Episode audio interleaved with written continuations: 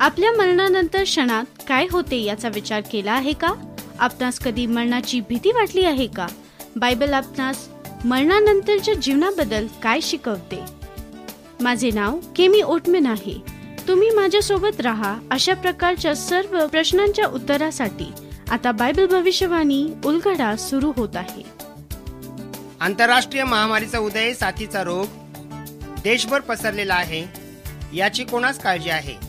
Corona विषाणू जागतिक राजकारणाचे ध्रुवीकरण गैरव्यवस्थापन आणि भ्रष्टाचार वाढत्या विनाशकारी नैसर्गिक आपत्ती. ऑस्ट्रेलियातील जंगलाला लागलेली आग ही एक चेतावणी आहे. जगभरात काय होणार आहे व भविष्यात काय घडणार आहे? बायबलमधील भविष्यवाणीचा उलगडा करण्याच्या प्रवासात आंतरराष्ट्रीय स्पीकर केमी ओटमन सोबत सामील व्हा.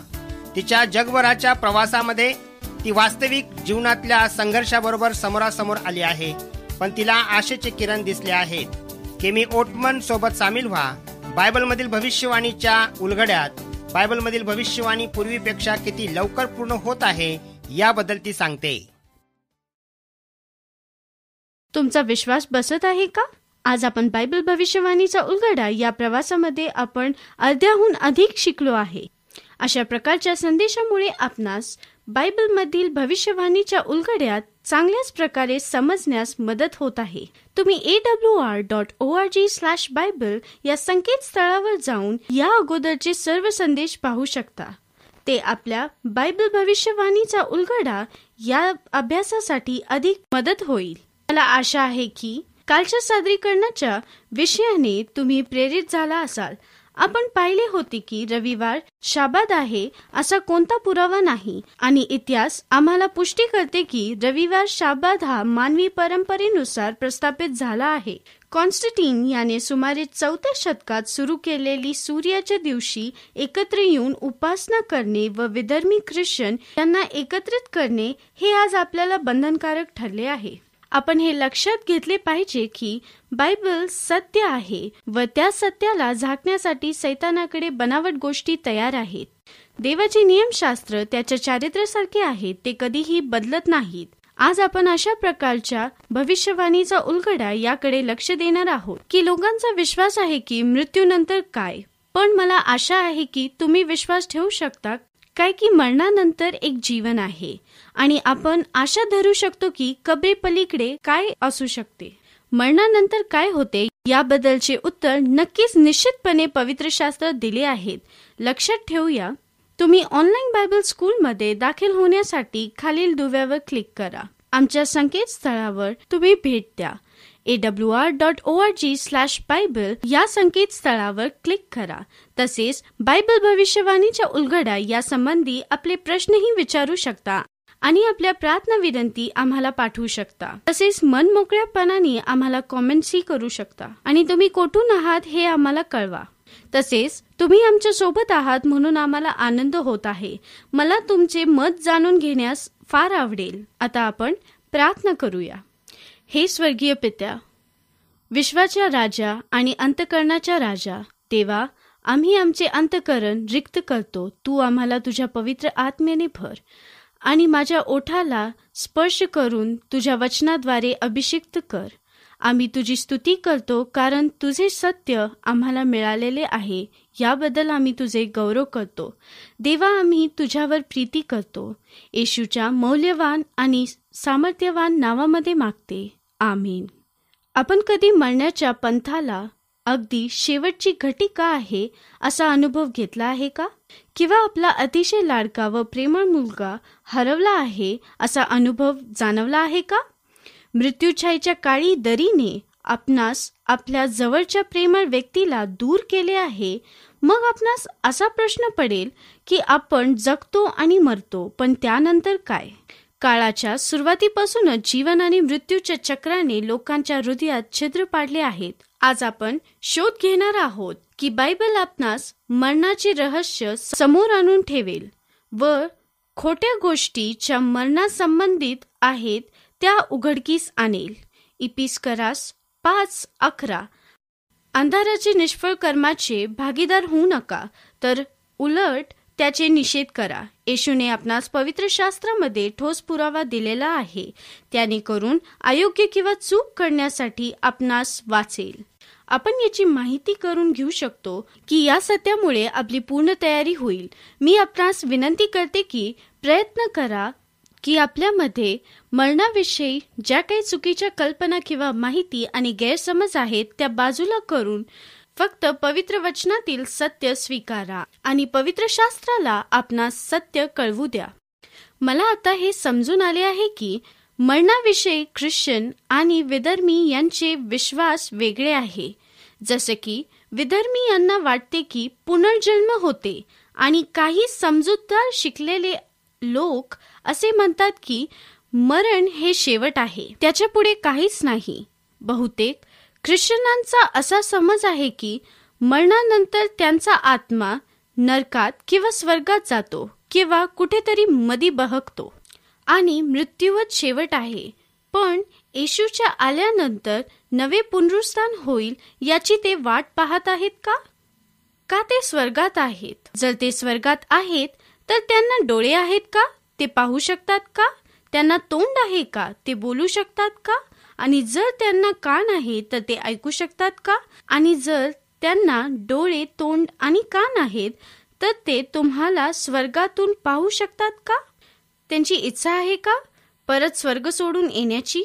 अशा प्रकारचे पुष्कळ गोंधळ करणारे प्रश्न आहेत. मरण काय आहे या बाबतीत आत्मा अमर आहे का?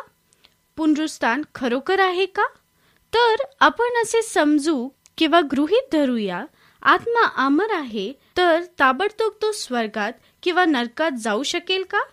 आणि जर आत्मा अमर असेल तर मृत खरोखरच जिवंत माणसाशी बोलू शकतो. मृतांचा संपूर्ण मुद्दा अमरत्वाच्या प्रश्नाचीच आहे. का आत्म्याला अमरत्व हे येशूच्या दुसऱ्या येण्याच्या वेळीच भेटणार आहे का? आणि म्हणून आमचा मथळा हा आहे की जर बायबल अनुसार असेल तर माझा विश्वास आहे. आणि जर बायबलला नकार देत असेल तर ते माझ्यासाठी नाही. स्मशानात एक लहान मुलगा फिरत होता. तो फिरत असता कबरेवरील दगडाच्या पाठ्यावर त्याची नजर पडली. त्यावर असे लिहिले होते की मित्रा तू इथेच थांब. आणि आता तू जसा आहेस तसा मीही होतो. आणि जसा मी आता आहे तसा तूही होशील. म्हणून माझ्या मागे येण्यासाठी स्वतःला तयार कर. त्या लहान मुलाने खिशातून खडू काढला आणि त्या दगडाच्या पाठ्यावर लिहिले. तुमचे अनुकरण करण्यासाठी माझी इच्छा नाही.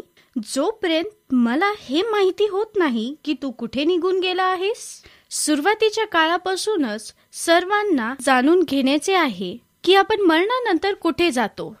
पवित्र शास्त्र आम्हाला विश्वासाने उत्तर देत आहे की केवळ मृत्यूनंतर काय घडते. एवढेच केवळ नाही तर नवीन आशा काय आहे?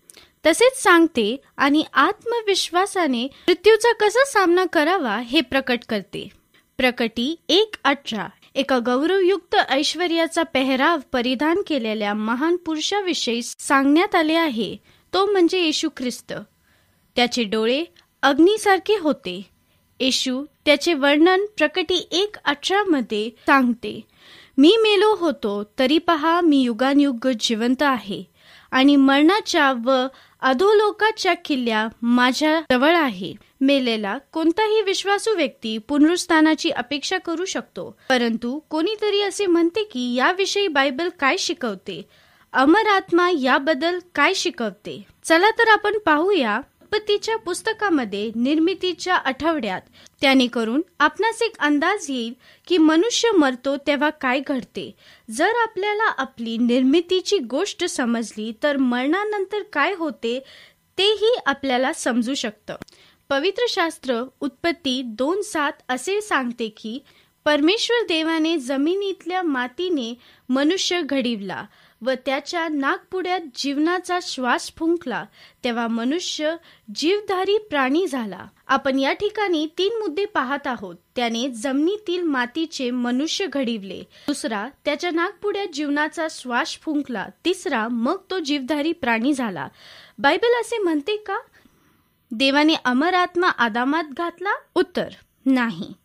नक्कीच ते असे म्हणत नाही परंतु ते मनुष्याला सूत्र असे प्रकट झाले. माती अधिक आत्मा बरोबर जीवद्वारी प्राणी. माती अधिक श्वास बरोबर जिवंत आत्मा. दुसऱ्या माहितीनुसार मातीचा अंश अधिक श्वास बरोबर जिवंत मनुष्य.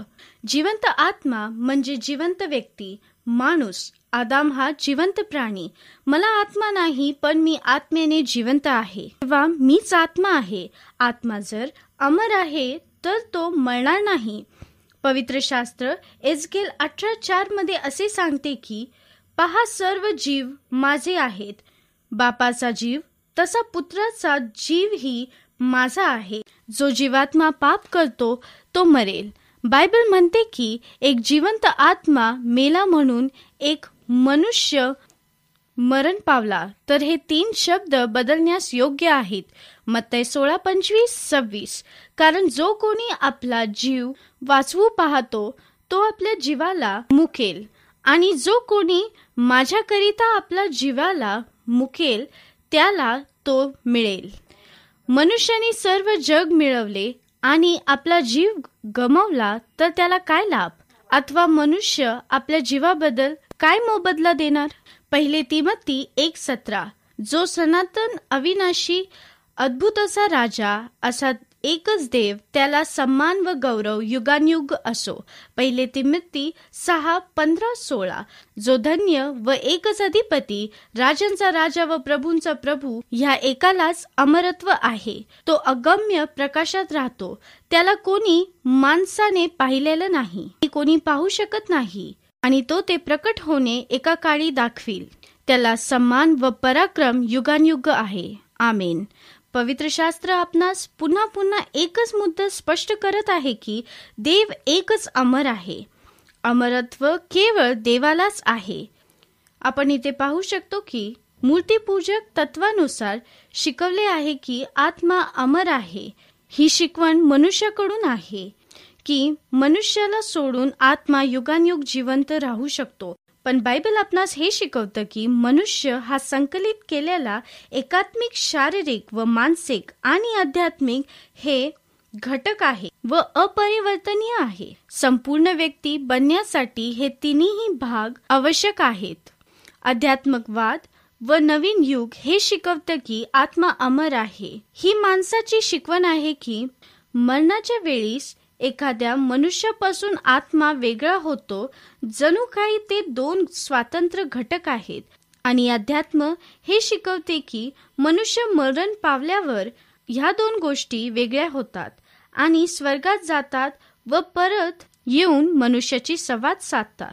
परंतु मित्रांनो तुम्हाला या गोष्टीमध्ये तथ्य दिसते का? सैतान अशा खोट्या गोष्टी वापरात आणतो हे किती वाईट व भयानक गोष्ट आहे. चला आपण पवित्र शास्त्रात वाचून पाहूया. पहिले करिंत पंधरावा अध्याय एकावन्न आणि बावन्न. पहा मी तुम्हास एक रहस्य सांगतो. आपण सर्वच महानिद्रा घेणार नाही तर आपण सर्व बदलून जाऊ. क्षणात आणि निमिषात शेवटला कर्णा वाजेल. तेव्हा मेलेले ते अविनाशी असे उठवले जातील आणि आपण बदलून जाऊ. म्हणून आपण पाहतो की देवाने आदामाला निर्माण केले तेव्हा त्याने त्याच्या नागपुड्यामध्ये श्वास वायू फुंकला. अमरात्मा घातला नाही उत्पत्ती दोन सात.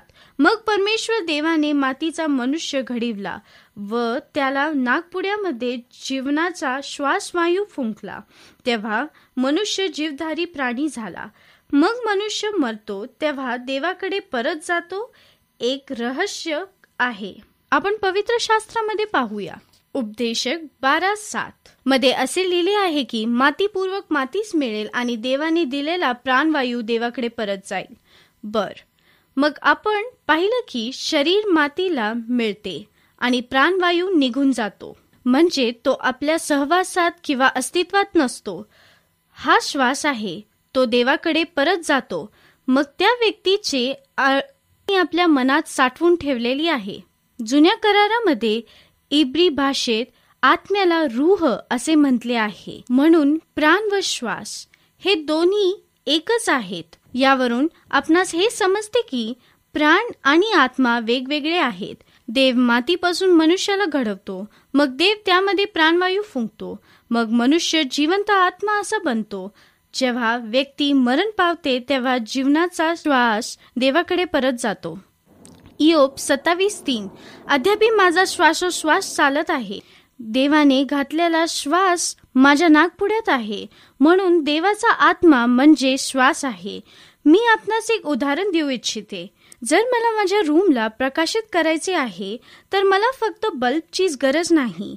तर त्यासोबत इतर गोष्टीचीही गरज लागणार आहे. म्हणजे बल्ब म्हणजे आपला देह.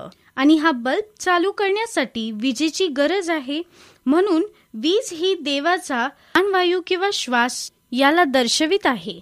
त्याप्रमाणे वीज जशी बल्बमध्ये येते तसेच देवाचे श्वास आपल्या शरीरामध्ये येतो. आणि जसा बल्ब प्रकाशित होतो तसा मनुष्य जीवधारी प्राणी बनतो. आणि जेव्हा तुम्ही या बल्बची वीज खंडित करता तेव्हा वीज निघून जाते. तसेच श्वास घेणे बंद होते. आणि मनुष्य मरण पावतो. असे आपणास इयोप सांगत आहे श्वास हा आत्मा नसून श्वास हा जीवन आहे. स्तोत्रसहिता एकशे सेहेचाळीस चार. त्याचा प्राण जातो तो आपल्या मातीस पुन्हा मिळतो. तेव्हाच त्याच्या योजनेचा शेवट होतो. उपदेशक नऊ पाच आणि सहा. आपणास मरावयाचे आहे हे निदान जिवंताला कळत असते. पण मृतास काही कळत नाही. त्यास आणखीन काही फलप्राप्ती व्हायची नाही. त्याचे स्मरण कोणास राहत नाही. त्याचे प्रेम व त्याचे वैर्य व त्याचे हेवा देवा ही नष्ट होऊन जातात. या भूतलावरील व्यवहाराला त्याचा भाग कधीही असणार नाही. पुढील सत्य आपणास आश्चर्य करणार आहे. मृत्यू ही महानिद्रा आहे. जोपर्यंत प्रभू येशू ख्रिस्ताचे तृतीय आगमन होत नाही तोपर्यंत ही झोप आहे. पवित्र शास्त्रामध्ये ठामपणे पन्नास वेळा असे सांगितले आहे. स्तोत्रसहिता तेरा तीन. हे देवा माझ्या देवा माझ्याकडे पहा. मला उत्तर दे. मला मृत्यू निद्रा येऊ देऊ नकोस. माझे डोळे प्रकाशित कर. पहा या ठिकाणी आपण पाहतो मृत्यू ही निद्रा आहे. या ठिकाणी अमर आत्मा वगैरे काहीच लिहिलेले नाही. येशू आणि त्याचे शिष्य त्याच्या मित्राच्या घरी जाण्याचा प्रवास करत होते.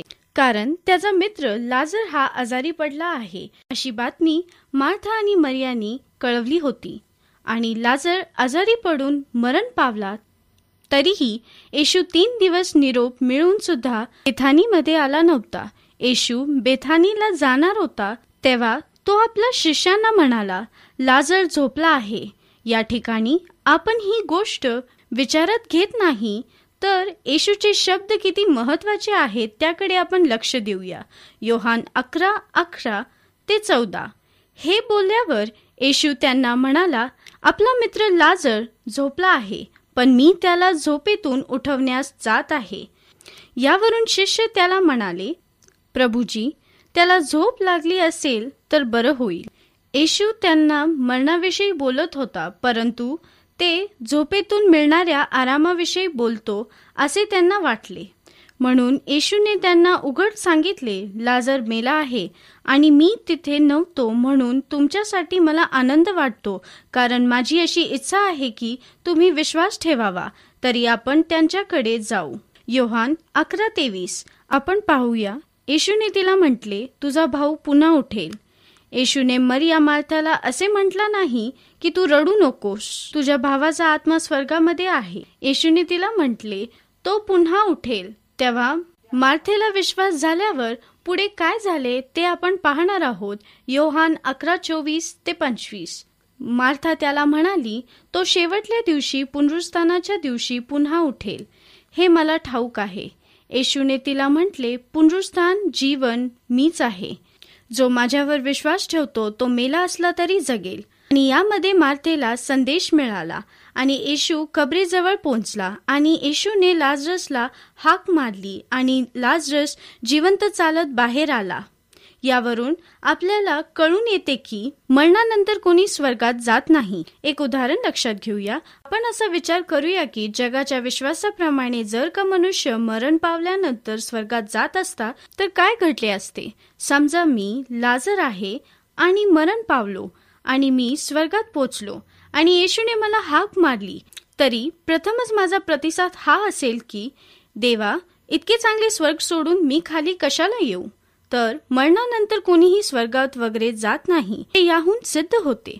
आणि लोकांच्या विश्वासानुसार जर हे खरे असेल तर लाजरसनी पूर्ण स्वर्गाच्या माहितीचं बायबलच लिहिले असते. आणि त्या काळाचे शास्त्रपरुषी हुशार लोकांनी स्वर्गाविषयी खूप प्रश्न विचारले असते. अशी कोणतीच नोंदणी नाही आणि असं असू शकतही नाही कारण लाजर एका झोपेमध्ये होता. कबरेमध्ये महानिद्रा घेत होता. आणि जसे येशू म्हणाला बायबल असे म्हणते की स्वर्गामध्ये कोणतेही दुःख नाही किंवा आश्रू नाही पण स्वर्गामध्ये जो आनंद आहे तो आपल्या कल्पना पलीकडचा आहे. लोक असे म्हणतात की एखाद्याची आई किंवा वडील मरण पावले असले की ते त्यांच्या आठवणीत असे म्हणतात की माझे आई वडील मला स्वर्गातून पाहत असतील. परंतु एक लक्षात घेऊया एक मुलगी खाली पृथ्वीवर जिवंत आहे आणि तिची मरण पावलेली आई स्वर्गातून तिला पाहत असेल आणि तिचा नवरा तिला छळ करत असेल किंवा वाईट वागत असेल तर ती स्वर्गातून पाहू शकते का? आणि एक मुलगा त्याची आई मरण पावल्यानंतर जगिक विचारानुसार ती आई स्वर्गात आहे आणि तिचा मुलगा वाईट वेसने करत असला किंवा वाईट वागत असला व त्याचं आयुष्य खराब करून घेत असला तर त्याची आई हे सण करू शकते का? देव फार दयाळू आहे. इयोब चौदा एकवीसमध्ये पाहतो त्याच्या पुत्राची उन्नती होते ती त्यास कळत नाही. त्याच्या अवनीती होते ती त्यास दिसून येत नाही. स्तोत्रसहिता एकशे पंधरा सतरा. मेलेले म्हणजे निशब्द स्थानी उतरलेले. कोणीही परमेश्वराची स्तवन करत नाही. पवित्र शास्त्रात सोळाशे वेळा आत्म्याविषयी लिहिलेलं आहे परंतु अमर आत्मा असे कुठेही लिहिलेले नाही. आणि मेलेले कोणी स्वर्गात जात नाही कारण तिथे गेले असते तर देवाला गौरव दिले असते. आपण स्तोत्रसहितामध्ये पाहतो की मेलेले निशब्द स्थानी उतरलेले आहेत. यावरून आपणाला कळते की मृतांची अवस्था काय आहे. आणि आणखीन एक उदाहरण पाहूया की एक मरीज आहे खूप आजारी आहे त्याला खूप वेदना आहेत. पण त्याचे ऑपरेशन करायचे आहेत आणि त्याच्या अगोदर त्याला भूल दिली जाते. तेव्हा या परिस्थितीत त्याला काहीही कळून येत नाही. आणि अशा अवस्थेत त्याच्यावर शस्त्रक्रिया होते आणि त्याला वॉर्डमध्ये आणलं जाते. त्यानंतर अचानक त्याला शुद्धी येते आणि त्याला धुंदली दिसू लागते. त्यानंतर पाहतो तर काय तो वॉर्डमध्ये असतो. मग त्याला समजून येते की जी कठीण वेळ होती ती मला समजली नाही. आणि त्या वेळेतून मी पार पडलो आहे. तसेच मित्रांनो जे कोणी मेलेले आहेत त्यांची ही अशीच अवस्था आहे. आम्ही जिवंत होतो आणि मृत अवस्थेमध्ये आपण आहोत हे कळत नाही. पण अचानक ते प्रभूच्या समोर उठवले जाणार आहेत. मग आता प्रश्न असा आहे की येशू बरोबर क्रुसावर चोर होता त्याचे काय? येशूने त्याला म्हटला होता की आज तू माझ्या बरोबर सुखलोकात असशील. लोक तेवीस बेचाळीस त्रेचाळीस. अहो येशू आपण आपल्या राज्याधिकाराने याल तेव्हा माझी आठवण करा. तो त्याला म्हणाला मी तुला खचित सांगतो तू आजच माझ्या बरोबर सुखलोकात असशील येशूने त्या मरणाऱ्या चोराला असे वचन दिले नव्हते की त्याच दिवशी ते स्वर्गात असतील. येशू स्वतःहून त्याच दिवशी सुखलोकात गेला नव्हता. लक्षात घ्या की येशू खुद्द महानिद्रामध्ये कबरेत होता. आणि पुनरुस्थानाच्या दिवशी येशू खचित असं म्हणतो की योहान वीस सतरामध्ये येशूने तिला म्हटले मला बिलकुल बसू नको कारण मी अद्याप पित्याकडे वर गेलो नाही. तर माझ्या बांधवाकडे जाऊन सांग की जो माझा पिता आणि तुमचा पिता आणि माझा देव व तुमचा देव त्याच्याकडे मी वर जातो. तर येशूने त्या चोराला असे आश्वासन दिले होते की तू मज बरोबर सुख लोकात असशील. याच खात्रीने तो चोर महानिद्रा घेत आहे. आणि म्हणून आपणास असे कळते की देवाच्या सर्व विश्वासू लेकरांना येशूने ही खात्री दिली आहे. पवित्र शास्त्राची लेखणी ही सुरुवातीला ग्रीक भाषेत होती. आणि त्यामध्ये पंक्च्युएशन म्हणजे विरामचिन्हे नव्हती. पुष्कळ शतकानंतर बायबलमध्ये विरामचिन्हे घातली गेली आणि दोन अशा जागा आहेत ज्या बायबलमध्ये विरामचिन्हामुळे फरक पडला. बायबलची सुधारणा करत असताना कॉमा चुकीच्या ठिकाणी छापला गेलेला आहे आणि जर एक कॉमा हल्ला तर या वचनाचा अर्थ बदलू शकतो. तेवीस त्रेचाळीस. मी तुला खचित सांगतो आज कॉमा तू माझ्या बरोबर सुख लोकात असशील. दुसरी गोष्ट प्रेषित दोन बारामध्ये या कोमामुळे वचनाचा अर्थ बदलला गेला आहे. तर आपण म्हणतो म्हणजे महानिद्रा घेतो आणि आपण पुनरुस्थाना दिवशी उठणार आहे. तर आम्हाला आता हे कळून आलं आहे की अमरत्व हे येशूच्या दुसऱ्या आगमनापूर्वी खोटे आहे. तर एकच देवाकडे अमरत्व आहे. जेव्हा आपण म्हणतो की आपण मरत नाही तर आत्मा अमर आहे तर हे खोटे आहे. आणि हे पहिले खोटे एदेन बागेत घडले. आणि आजही पुष्कळ वर्षानंतर ही मानव जाती खोट्या मृत्यूच्या गोष्टीवर अवलंबून राहते आणि विश्वास ठेवते. आणि सैतानाचे भूत किंवा दुरात्मे आहेत ते आजही आपल्या प्रियजनांचे रूप धारण करून भेटतात किंवा स्वप्नात आणि प्रत्यक्षात आपली फसवणूक करतात. आणि आपला मार्ग चुकवतात व आपणास भाग पाडतात की आपण असत्याला स्वीकारावे यासाठी सैतान फार धूर्त आहे. त्याच्या खोट्या गोष्टीला बळी पडू नका. सैतानाला असे का वाटते की किंवा का हवे आहे की लोकांनी त्याच्यावर विश्वास ठेवावा? जे मेलेले आहेत ते पूर्णपणे मेलेले नाहीत आणि आपणास त्याच्या सोबत संवाद करू शकतो. कारण त्याचे दूध म्हणजे दुरात्मे आपल्या प्रियजनांचे रूप धारण करून आपणाला फसवतील. व देवापासून दूर करतील. यासाठी आणि अशा प्रकारची सैतानाची एक साखळी आहे की आत्म्याला विकत घेतो आणि विकत देतो. आणखीन अशीही गोष्ट आहे की अचानक वेगळे आवाज येतात आणि अदृश्य गोष्टी किंवा आकार नजरेस पडतो आणि मानव शरीरावर हावी होतो आणि अस्वस्थता करून अस्थिरता निर्माण करतो व मृत व्यक्तीच्या नावाने स्वतःची ओळख करून देतो. विश्वास कमजोर करून ऐकणे व करणे हे वेगवेगळ्या करण्यास भाग पाडते आणि सैतान शक्तीचा वापर करून शक्ती प्रदर्शन करेल. यालाच अध्यात्मवाद किंवा पिशाच्यवाद असं म्हणतात. आणि दुर्दैवाची गोष्ट म्हणजे अशाच प्रकारच्या वाईट गोष्टीपासून त्यांचा बचाव होईल याकरिता कोणतेही मार्ग नाही. अशा अवस्थेमध्ये मानव प्राणी बेधडक विश्वास ठेवून जो जगिक हव्यास यामध्ये आनंद मानून पुढाकार घेतात. आणि सैतानाशी हात मिळवण्यास भाग पाडते. ही सर्वात मोठी सैतानाने केलेली फसवणूक आहे. तसेच सैतानाला सर्व माहिती असल्यामुळे एखाद्याला जेव्हा सत्य समजते तेव्हा सर्व वाईटाचा तिरस्कार करून देवाचा स्वीकार करणार आणि त्याचे तारण होणार. म्हणून तो वेगवेगळ्या आवडीनिवडीच्या माध्यमातून व्यक्तीला मोहात पाडतो. त्याची आवड वाढवतो व सवडीने त्याला व्यस्त ठेवून त्याचे तारण होऊ नये म्हणून तो जास्तीत जास्त प्रयत्न करतो. तो खोट्या तत्वाद्वारे आणि खोट्या सुवार्तेद्वारे त्यांच्यासमोर प्रदर्शन करतो. मित्रांनो मी माझ्या जीवनातील गोष्ट सांगू इच्छिते. मी आणि माझी मैत्रीण एका फ्लाईटमधून डेन्मार्ककडे प्रवास करत होते. आणि ती प्लेन लहान होती. माझ्या बाजूला एक व्यक्ती बसला होता. तो कदाचित बिझनेसमॅन असावा. त्याने आपली ओळख सांगितली. त्याचे नाव निक होते. तो जो प्रवास करून जिकडे जात होता तिथे एका प्रसिद्ध ठिकाणी त्यांनी आलिशान बंगला घेतला होता. अशा काही चांगल्या बोलण्यानंतर मी सहजच त्याला बोलले देवानी तुला भरपूर आशीर्वाद दिलेला आहे. त्यामुळे तो अचानक अस्वस्थ होऊन रागवला व म्हणाला मला देवानी नाही तर देवीनी आशीर्वाद दिला आहे. त्यामुळे आमची आनंदाने चालू असलेली बातचीत हिला वेगळं वळण लागले. आणि तिथेच मला समजून आले की मला प्रार्थना केली पाहिजे. मी मागितले की योग्य शब्दांसाठी मला सहाय्य कर. निकने आपले संपूर्ण जीवन त्या देवीला समर्पित केले होते. तो त्या देवीची पूजा लहानपणीपासून करत होता. आणि त्यांनी बेधडक माझ्या तोंडावर असे बोलले की ख्रिस्ती लोक माझे शत्रू आहेत आणि तूही माझी शत्रू आहेस. पण दोघेही विरोधी पक्षात आहोत. मी एक त्या देवीचा पुजारी पुढारी आणि सैनिक असा आहे. तेव्हा मीही बोलले त्या सर्व सामर्थ्यशाली येशूची मी पण एक सैनिक आहे. तेव्हा तिथे पाच ते दहा सेकंदाची शांतता पसरली. मग मी म्हणाले पण निक तू माझा शत्रू नाहीस. तर सैतान माझा शत्रू आहे. बायबल असे सांगते एक युद्ध आहे आणि हे युद्ध कोणी जिंकले आहे? त्यामुळे आमचा संवाद वरवरचा व एकमेकांना टोचून बोलणारा असा झाला होता. हे बोलणे चालू होते तेव्हा पहाटेची वेळ होती व शांतता होती. आणि माझ्या मैत्रिणीने आमच्याकडे पाहिलं व ती लगेच प्रार्थना करू लागली.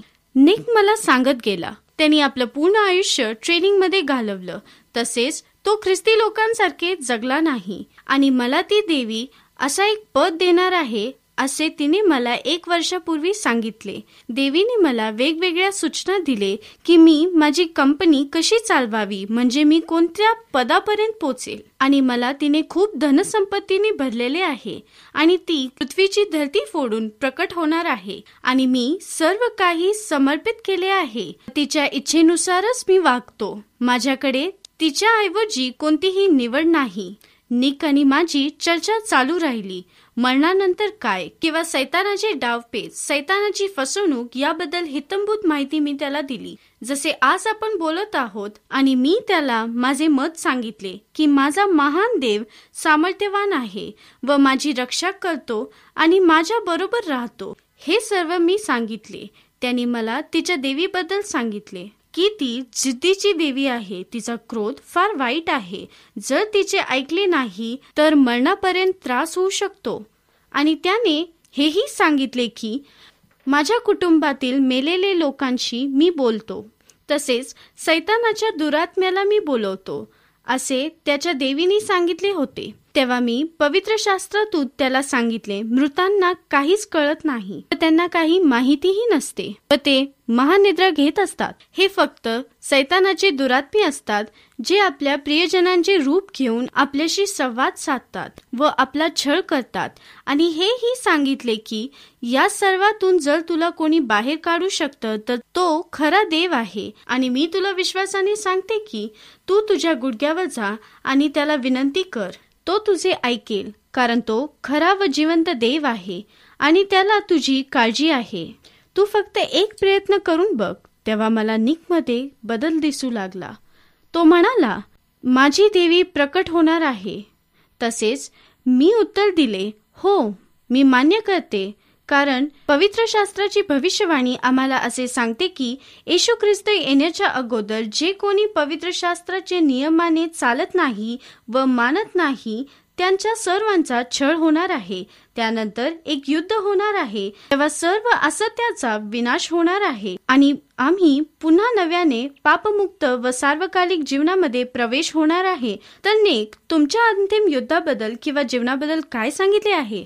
मग निकने उत्तर दिले मला याबाबत कोणतीच कल्पना नाही. तसेच मला माहिती नाही. तसेच माझ्या देवीने किंवा दुरात्म्याने सांगितलेले नाही. आणखीन थोड्या वेळाने निकने मला सांगितले की त्याने एक वेगळेच तेज माझ्यामध्ये पाहिले आणि माझ्या बाजूला झालेला प्रकाशही पाहिला आणि म्हणाला तुझ्यामध्ये प्रज्वलित झालेले तेज व सामर्थ्य हे मी समजू शकत नाही. मी म्हटले तो येशू आहे.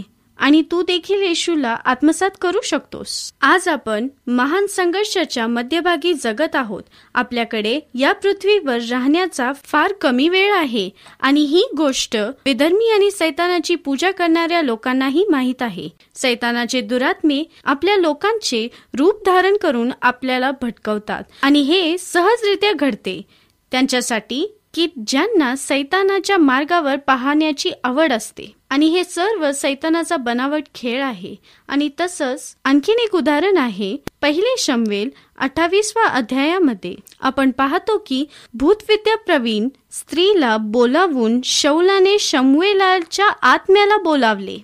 लढाईमध्ये पॅलेस्टाईन विरुद्ध सल्ले मिळवण्यासाठी शौलाने देवाचा सल्ला घेण्यापूर्वी केलेला प्रयत्न अयशस्वी झाला.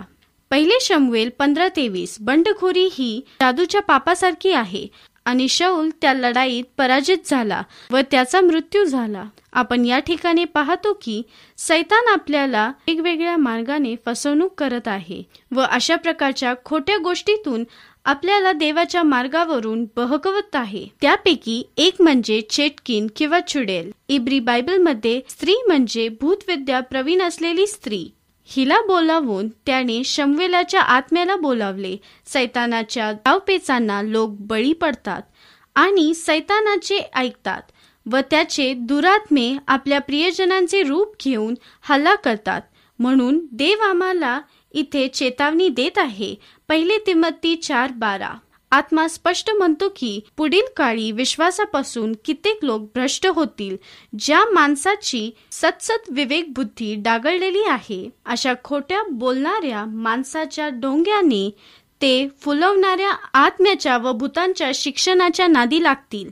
सैतानाची दुरात्मे आत्मिक जगाचे दर्शक म्हणून कधी कधी सूचना न देता बाहेर पडतात आणि भविष्याच्या घटनेविषयी भविष्य करतात. त्यामध्ये विश्वसनीयता दिसून येते परंतु ते खोटे असतात व ते मानवाला फसवतात.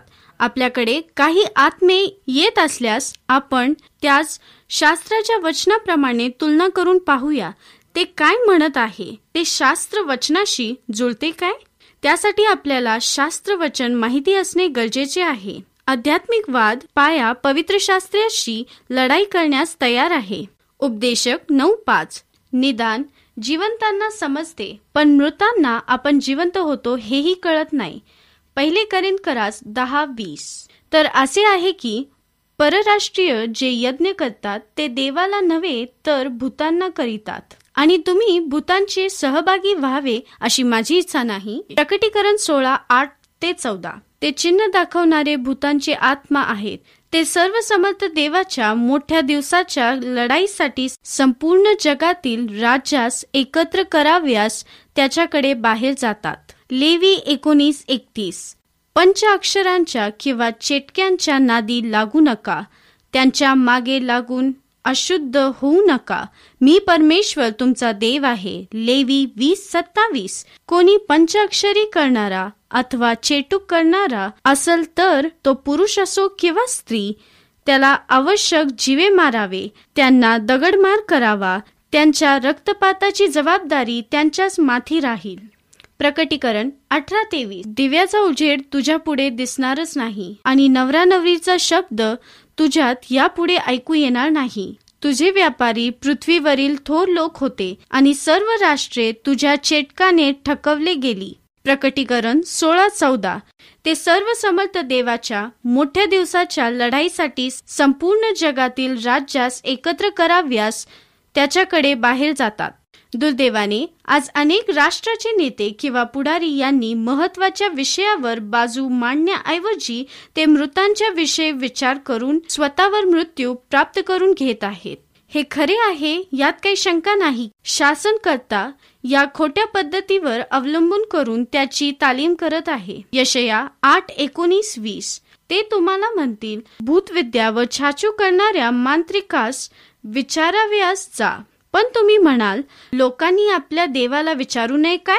जिवंताकरिता मेलेल्यास विचारावे काय? धर्मशास्त्र व विधी याकडे पहा. याप्रमाणे ते न बोलण्यास याकरिता निश्चय प्रभात समय नाही. पवित्र शास्त्रात असे म्हटले आहे की मृत्यूसाठी बोलणाऱ्यांना त्यांचे ऐकण्यास नकार दिला पाहिजे. त्याऐवजी आपण फक्त देवाच्या वचनावर विचार करून माहिती मिळवली पाहिजे. प्रकटीकरणात असे सांगण्यात आले आहे की जो कोणी देवाची आज्ञा पाळलेले सर्व देवाच्या राज्यामध्ये प्रवेश होईल ते आपल्यापैकी असणार आहेत का?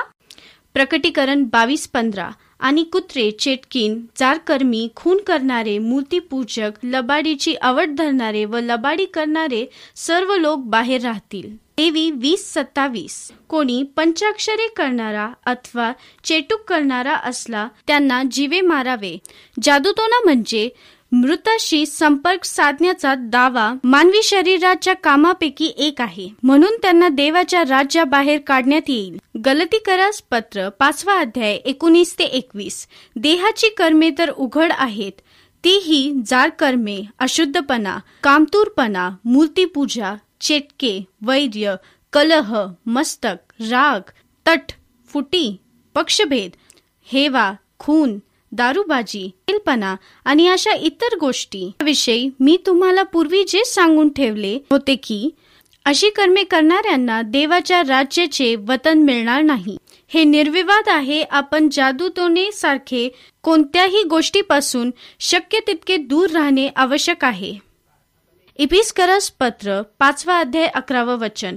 अंधाराच्या निष्फळ कर्माचे भागीदार होऊ नका तर उलट त्याचा निषेध करा. सत्यकथा एक साक्ष व एक हकीकत गोष्ट आहे. रुंजू नावाची एक दहा वर्षाची मुलगी होती.